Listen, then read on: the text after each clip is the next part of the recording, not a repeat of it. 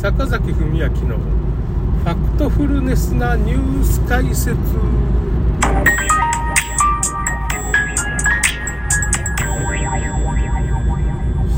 ょっと今日はですね、まあ、ニュース解説ではなく僕は今日ちょっとエッセイを書いたんで、まあ、送り人日記っていうのをまあ最近書いてるんですけどまあちょっと難しいと思うんですけど、まあ、定年までにあと4年しかないですけど、送り人になるという、まあ、恐ろしい日記ですね。まあ、全くゼロではない可能性としては。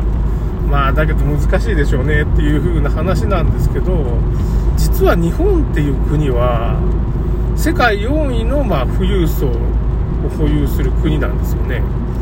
あの、1位はアメリカで、まあ、アメリカの富裕層とんでもないんですよね。数が。まあ何十万人とかなんですけど、まあ、日本の場合は何、あどうかな、超富裕層が、え、ー、とね、超富裕層の数が、超富裕層が20万人とかいるんですよね、アメリカってね。あれ違ったかなまあそ、そんな感じだったかな。まあ、ちょっと検索かけたらすぐ出てきますけど、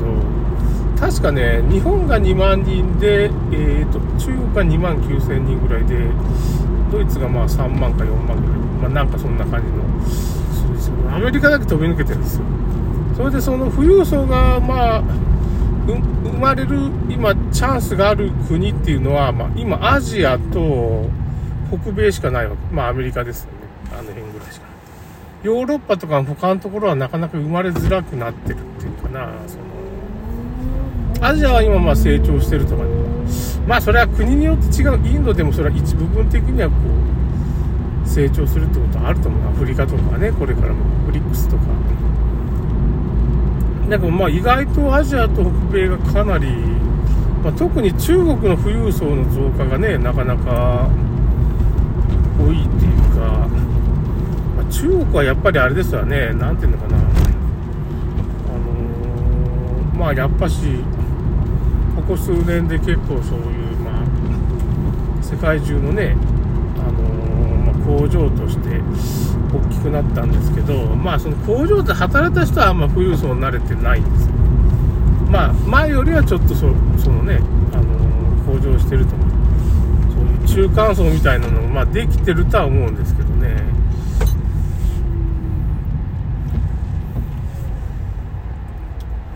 ただ日本は、まあ、ただ日本はどっちかというと、まあ、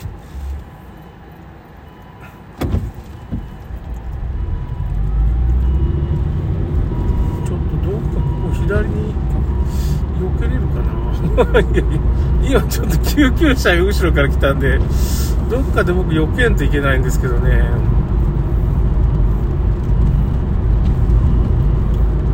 救急車みたいなのが後ろから来たから、あ、この辺で避けようかな。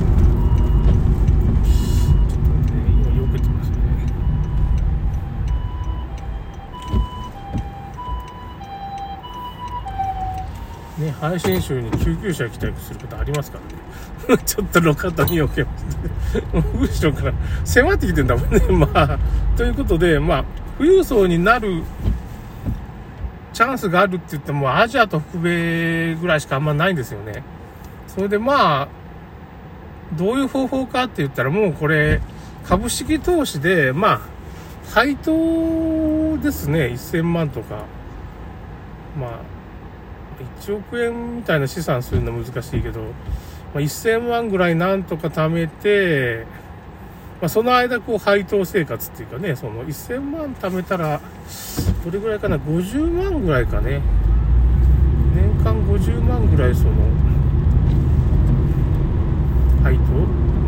?51 が、あ、50万ぐらいかね。の、まあ、配当がもらえるわけですよ。5%ぐらいで回せますから。でもアメリカ株でもいいし、そのずっと5%とか配当がついてる株とかっていうのがあるんですよね、そういう。日本だったら買おうとか意外とそういう、なんていうのかな、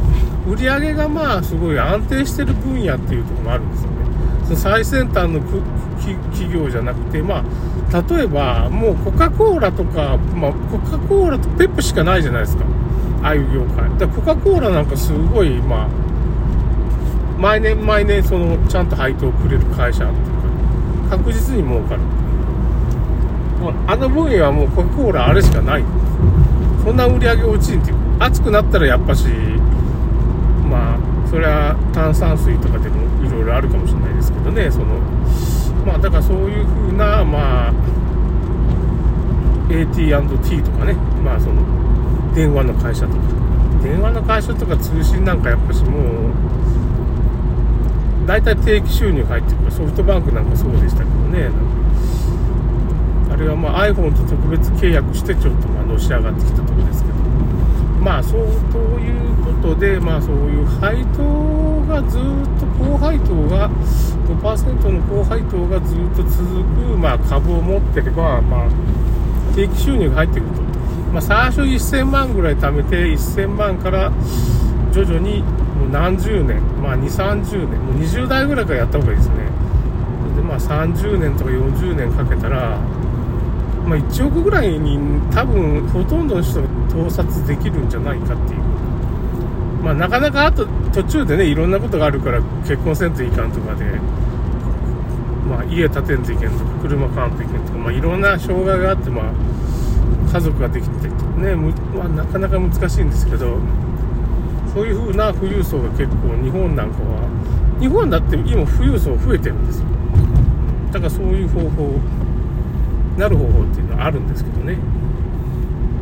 だからやっぱり一番いいコースっていうのはやっぱしまあそれは学歴が高い方がいいしその稼げる金融とかまあ医者とかねそういうまあ弁護士とか、まあ、会社員だったらキーエンスとか公務員とか。まあその収入が高いまあなるべく大企業とかトヨタとかに収入が高い企業とか、まあそういう、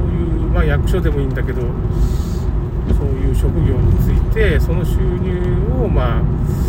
貯めたやつを、まあ、配当株みたいなのを買って、まあ、やるっていうのが、まあ一番いいんじゃないかなって僕は思いますね。そそういう風な方向性が一番いいんじゃないかなっていうそれがまあ一応基本なんですけど、だから株式投資っていうのはやっぱ絶対やらないと、ほぼ絶対やらないと、まあ難しいでしょうね、送り人とかね。あとまあ最近では仮想通貨投資っていうのがあるじゃないですか。あれなんで送り人が生まれるかっていうのもあるんですけど、まあその、まあ最初、2017年ぐらいにあったんですけど、あの時はまあビットコインがすごい勢いで、ビットコインって最初ね、10万とかだってんですよ。今300万とかなってないですか。だから30倍ぐらいになったら、例えば100万が10倍になったら1000万でしょ。30倍っていうことは3000万じゃないですか。まあ、そういうことが起こったわけですよ。要するにね、その30倍ぐらいになったとかね、いう風になったとすると、うーん、2017年のはまあそういうバブルだったんですよね。その後は、まあ、その何倍とか、ビットコインがまあ100万ぐらいに落ちて、それが600万ぐらいまでいったとかね。これ次のバブルっていうか、2021年のバブルはそんな感じで仮想通貨バブル。とかまあ、あとは草コインって言って、まあ、1円以下のコインがあるんですよね。有名なのが同時コインって言って、まあ、あの、柴犬のマークのコインがあるんですよ同時っていうかね、その、柴犬コイン。柴犬のイラストがついたコインで、なんか、可愛いコインなわけですよ。そんならそれが結構コミュニティが盛り上がってて、まあその柴犬コインをすごい支持してる人がいっぱいいるわけ、あったんです。そこにイーロン・マスクがなんかその柴犬コインをツイートしたりなんか、いろいろ絡んできて、8600倍になったんです。8600倍ね、ちょっとね、8600倍。結局0.0001円ぐらいのものが、まあ、例えばそれを1万円買ってたとするじゃないですか。8600倍はちょっとあれだから、まあ、あのえー、1万倍、1万倍になったコインっていうのもあるんですよ、たまにね。そのコインはどうなるかって言ったら0.0001円ぐらいが1万倍になると、まあ、1億円になるんですそうするとまあ送り人です、まあ、一瞬です。ねだからそういうことが仮想通貨業界で起こっちゃってまあ10万でも買っとったら10億円ですかね 10億円ちょっと桁が違いますねだけどなんかね4、5割か5割5分ぐらいね税金雑所得になってるんですよね。あの、残念ながらその、仮想通貨の税金はすごい高くて、雑所得になってるんですよ。そうするとまあ、55%とかまあ50%ぐらいは取られるわけです。だからこれがまあ罠になって、その、仮想通貨を売った時に、まあちょっと、なんていうのかな、その、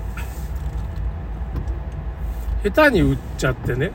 税金が後でから来るのを知らずに、その税金額をまあ、その、ちゃんと用意してなくて使っちゃったりすると、まあ破産することになるっていうね、そういう罠もありました。